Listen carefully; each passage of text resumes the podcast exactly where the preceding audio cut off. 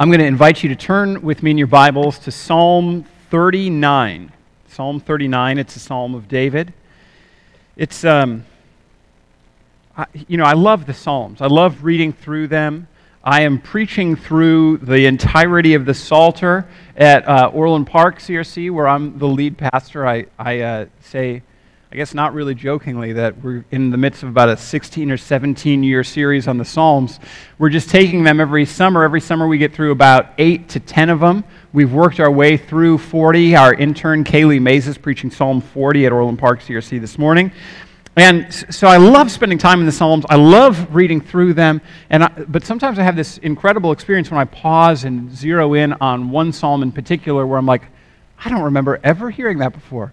It's like, God, did you just put that in the Bible right now? I mean, I've read through the Psalms before, but how did I not notice that before right now? That was sort of the experience that I had with Psalm 39. It was a psalm that I guess as I've read through the Psalms before, you just kind of move past. But I was really struck by it because in it, there's a prayer that's offered up by David when he is angry, and I think that it's a remarkable prayer. I don't know if you've ever prayed while angry before. I remember the most intense time my roommate in seminary kept asking me to clean the bathroom, and I remember going to bed one night. I was so angry. I was like, God, help Brandon to stop being such a jerk. And then I realized, oh, that's not a very good prayer. I better pray something else. And so I was like, God, help me to have the right attitude. And immediately I felt this conviction, like, it's your turn to clean the bathroom, man. You better go do that. So I cleaned the bathroom. Anyway, that's an angry prayer. I don't know if you've ever offered an angry prayer. David is angry in the midst of this psalm, and I think that that's part of what makes this psalm so remarkable, is the kind of prayer that he offers when he's angry. So take a look with me at Psalm 39. Psalm 39, here's how my Bible reads. I said, I will guard my ways, that I may not sin with my tongue. I will guard my mouth with a muzzle, so long as the wicked are in my presence. I was mute and silent. I held my peace to no avail, and my distress grew worse. My heart became hot within me. As I mused, the fire burned. Then I spoke with my tongue. O Lord, make me know the end, and what is the measure of my days. Let me know how fleeting I am. Behold, you have made my days a few handbreadths, and my lifetime is as nothing before you. Surely all mankind stands as a mere breath. Surely a man goes about as a shadow. Surely for nothing they are in turmoil. Man heaps up wealth and does not know who will gather. And now, O Lord, for what do I wait? My hope is in you. Deliver me from all my transgressions. Do not make me the scorn of the fool.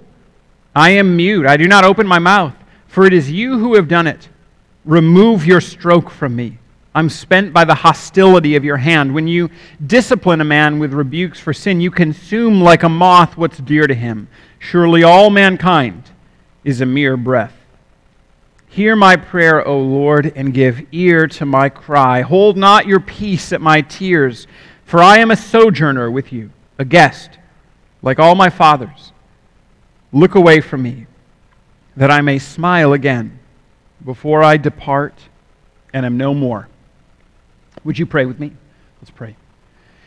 Father, as we consider these words, we pray that you would help them to come alive for us. We pray that we would see your beauty here in Psalm 39. We pray that we would give you great honor and praise because you alone are good. We pray that if anything that I say doesn't come from you, that you'd make it fall to the ground and pass away and be forgotten. We pray that everything that is from you would remain and strengthen our trust in the Lord Jesus Christ. And we pray that you would enrich us by your Spirit today, as we feast on your Word. Make us to love your Word, to love Psalm 39. Help us to see the wisdom in it and embrace it. Grow us because of it. We pray all of this in Jesus' name. Amen. So in a little bit, I want to share with you one of my favorite memes.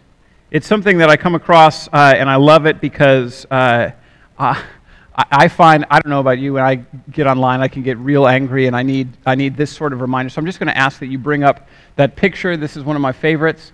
I don't know if you've seen this meme before. I love it because Dennis Rodman here is personified as my responses to people on social media. Michael Jordan as the Holy Spirit pulling Rodman back from a certain technical foul. Now, I don't know if you know anything about Dennis Rodman, but he was prodigious at getting technical fouls. When I saw this posted the first time, my favorite comment is somebody's like, you know, I've always thought the Holy Spirit looked a lot like Michael Jordan. And so this is always important to me. After last week I got sent another meme. It's of a frog about to say something, an iguana shutting its mouth like this, and the iguana says the Holy Spirit, and the frog says my response to people on social media. The reason for all of this is that if you're anything like me, you read some of the foolishness, some of the wickedness that takes place online, and you just have your blood boil.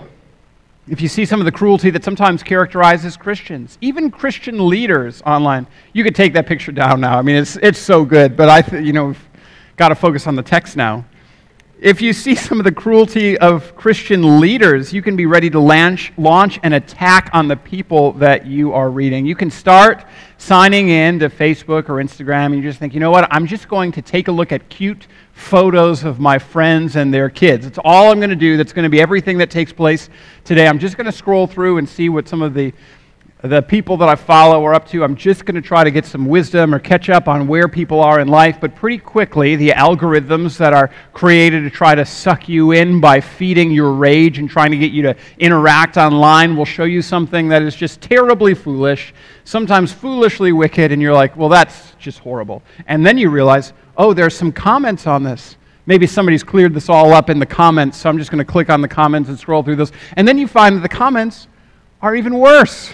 And you're like, somebody's got to say something. I am angry. I'm terribly angry. I remember one time there was a woman in my congregation that I serve at Orland Park CRC, and she had posted something online, and a rather infamous megachurch pastor from Los Angeles had just gone after her with an incredible amount of cruelty online. I posted about 10 comments, wrote about 10 comments that were super mean to this man, and the Holy Spirit sort of dragged me back like Michael Jordan dragged back Dennis Rodman each time. But my blood was boiling as I saw this wickedness and foolishness. And sometimes you go on, you're like, I'm sure I'm just going to keep my mouth shut today. And we need the Holy Spirit to restrain us from our worst impulses. We could call them our Dennis Rodman impulses. And the reason that we need the Holy Spirit to pull us back is that very infrequently do we get hot with anger and act in holiness. It's part of why rage is considered one of the deadly sins, because anger often clouds the mind. There's even a phrase for that, blinded with rage. When you get real angry, sometimes your vision even starts to blur. You can't think straight or see straight. You're so filled with rage. This is part of why Psalm 39 is so extraordinary. It's such an extraordinary psalm, because David starts out saying, all right, I'm just going to keep my mouth shut when I see all these wicked folks. I'm not going to say anything. I'm going to see what the wicked and the foolish are doing, and I'm just going to hold my peace. And then the same thing that happens to me and probably you when you're online happens to David. He says, I was mute and silent. I held my peace to no avail, and my distress grew worse. My heart became hot within me as I mused. The fire burned. Finally, David can't take it anymore, and he's like, somebody's got to say something. He opens his mouth, and at that point in the psalm, you're probably like, oh my goodness, David is the man who slayed tens of thousands. That's what the people would say. I wonder what he's going to say. I mean, he's really going to give it to these foolish, wicked people. I better pop some popcorn as I finish this psalm, because David is going to go off. And then the extraordinary psalm. Because my goodness, what does David say? Instead of giving the wicked a piece of his mind, he prays. And he prays that God would do three things.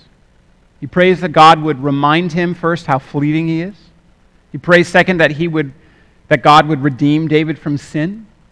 And he prays last that God would hear and God would speak. And so let's just work through those three prayers that David offers, or the three aspects of this prayer that David offers here. First, the first part of the prayer is that God would remind him how fleeting he is. So as David is burning with anger, and as he can't hold his tongue, the first thing he says is, Lord, let me know my end and what is the measure of my days. Let me know how fleeting I am. And then he goes on to talk about how short his life is. He says that his life is just a few hand lengths. You know, if you were to line up your hand just a few times, that's the length of your life.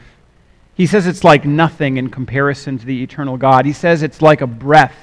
And he uses that Hebrew word for breath. The word is hevel. He uses that word three times in verses 5 and 6 and 11. That word for breath, is what is used over and over and over again all throughout the book of Ecclesiastes to speak about how brief our life is. The book of Ecclesiastes, written by Solomon, shares the nature of life. It's like breath. And trying to find meaning in life is like trying to catch your own breath in your hands if you're trying to find meaning apart from God. And it seems as though Solomon came to this metaphor for life as a breath very naturally. He came to it from his own dad. He came to it from David, because David uses it three times. And it's a helpful illustration of how quick life is, isn't it? There's one poet who picks up on this, a guy named Samuel Beckett. His most famous play is called Waiting for Godot, but one that's actually been performed more times is a play called Breath. I've mentioned it before to you. He just says that life is like one pained inhalation and one pained exhalation, and then it's all over. The play's about like 39 seconds, something like that. It's just one breath in and one breath out, and the whole play is meant to illustrate how brief life is. Life is like a breath. Life is so short. This is a helpful word for another reason. Not only is it a really good analogy or illustration for how quick life is, but it also is a reminder of how foolish it is to try to build something lasting if your hope is for this life alone. Now, Orland Park CRC, we got tons of builders. They could tell you that if you want to build something that remains, you need to build it on a solid foundation. It would be very foolish to try to build something on a sifting or a shifting foundation. It would be even more foolish if you decided that you wanted to build a house on your breath. You couldn't do it. That would be a horrible foundation. You can't build something solid or lasting on breath. Now, all of this isn't to say that life is worthless or meaningless. It is to say that you absolutely cannot find any lasting meaning if your hope is in this life alone. If your hope is in this life alone. If you have no hope for redemption, then you have no reason for hope in general. And I tell you this, everyone who's here, everyone who's watching, I tell you this not to try to depress you, but to encourage you to run to the source of everlasting hope, to encourage you to run to Jesus, who alone can give a resurrection, eternal hope. Run to Jesus. Because this life is like a breath. Don't try to build anything lasting on your breath. Build it on the strong, solid, enduring, never dying foundation of the Lord Jesus Christ. And here in the psalm, David is telling us that we need a reminder of how brief life is. It's over in an instant, and yet we have the sense that it's so long or important or enduring. David says, remind me how fleeting my life is. Why? Because when we have a sense of our own mortality, it tends to clarify things for us. I was talking with a Marine at Orland Park Christian Reformed Church a couple of weeks ago, and he did 4 tours of duty in Iraq, 1 tour of duty in Afghanistan. And one of the things that he said to me was, war has a way of clarifying what's actually important. He was talking about how he went to Iraq, and he was on his second tour of duty. He was dating a young woman that he had been high school sweethearts with, and he said, as I started getting shot at, as bullets were whizzing past my head, I realized, I'm not in love with her. I'm in love with Mary.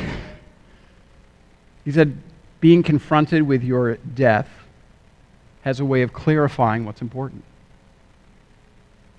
And so he ended things with Abby and proposed to Mary, and she and he are members of the church. They have a wonderful family. They got married 3 months after he came back from Iraq.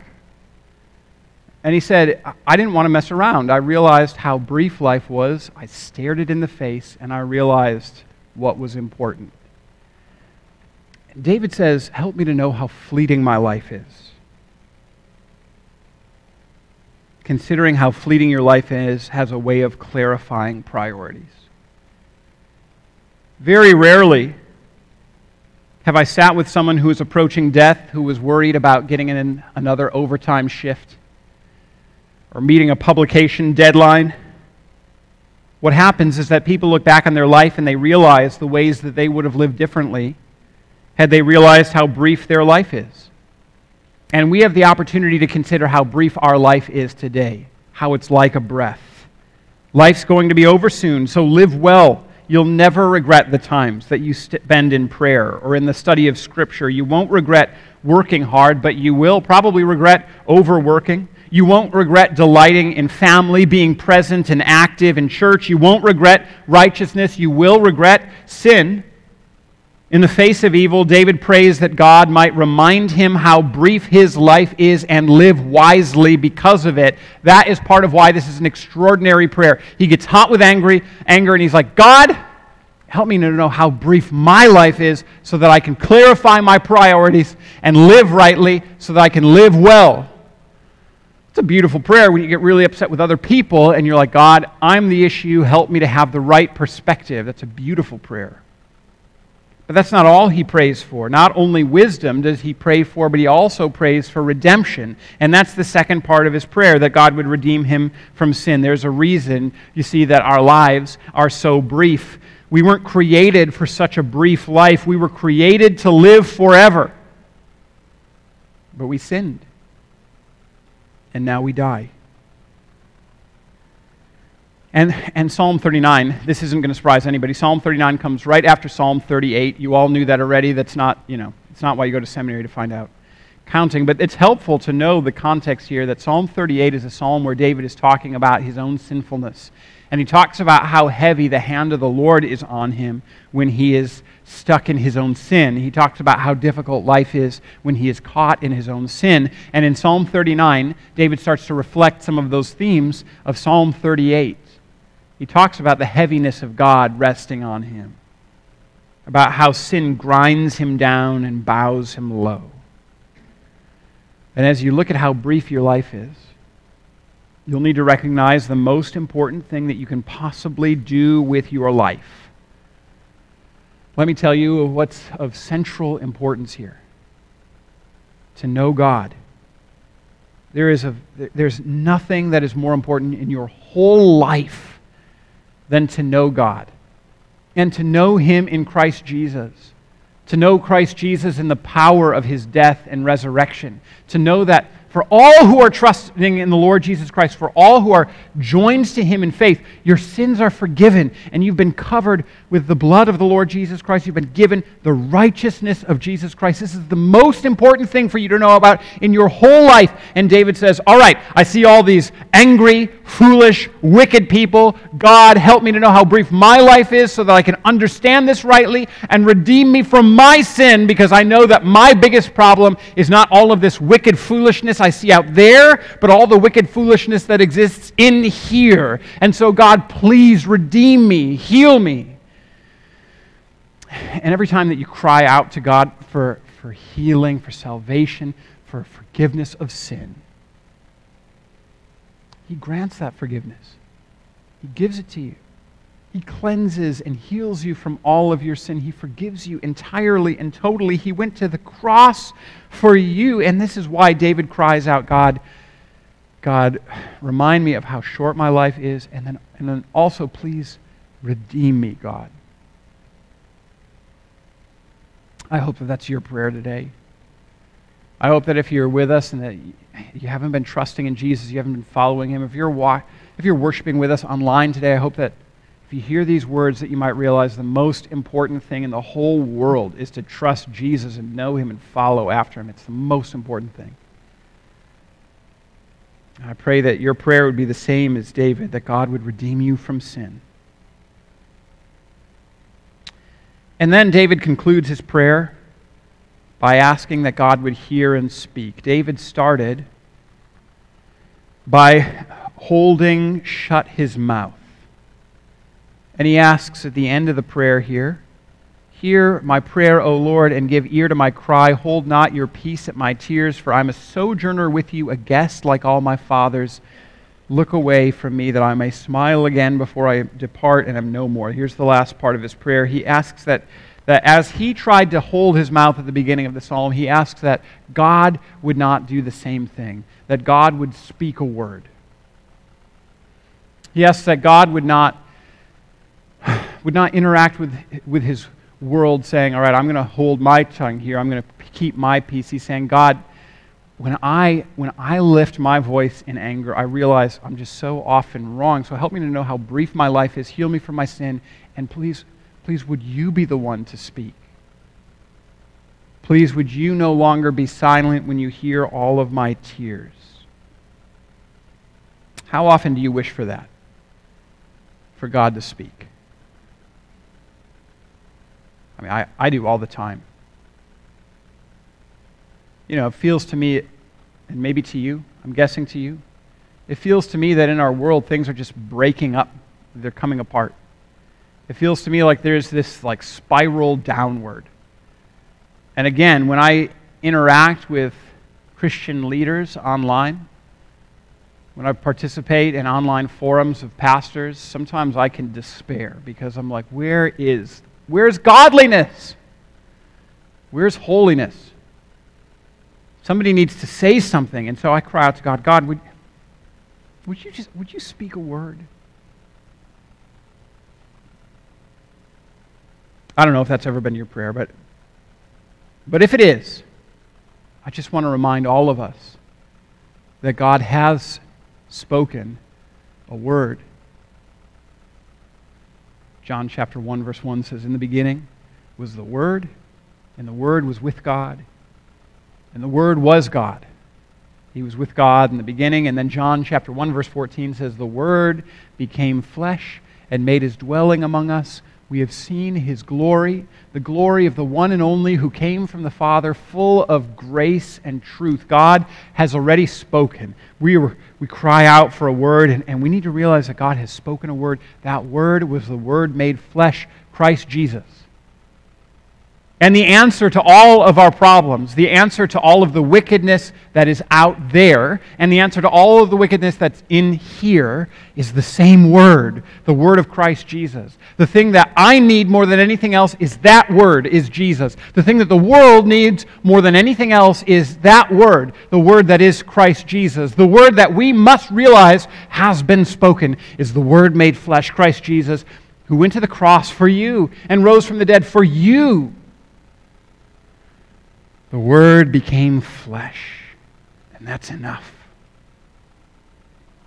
And so the next time that you sign into Facebook or Instagram or whatever it may be, and your blood starts to boil and your anger rises and you realize that somebody's got to say something, maybe the opportunity has come to you to open your mouth in prayer and ask that God would remind you how brief your life is so that you might live well. That God would remind you of your need for redemption and cry out to Him that you would be forgiven. And that you would pray that God would speak and realize that He has in Christ Jesus. And that that's enough. Amen. Let's pray. Heavenly Father, we rejoice that you have spoken a word, the Word made flesh.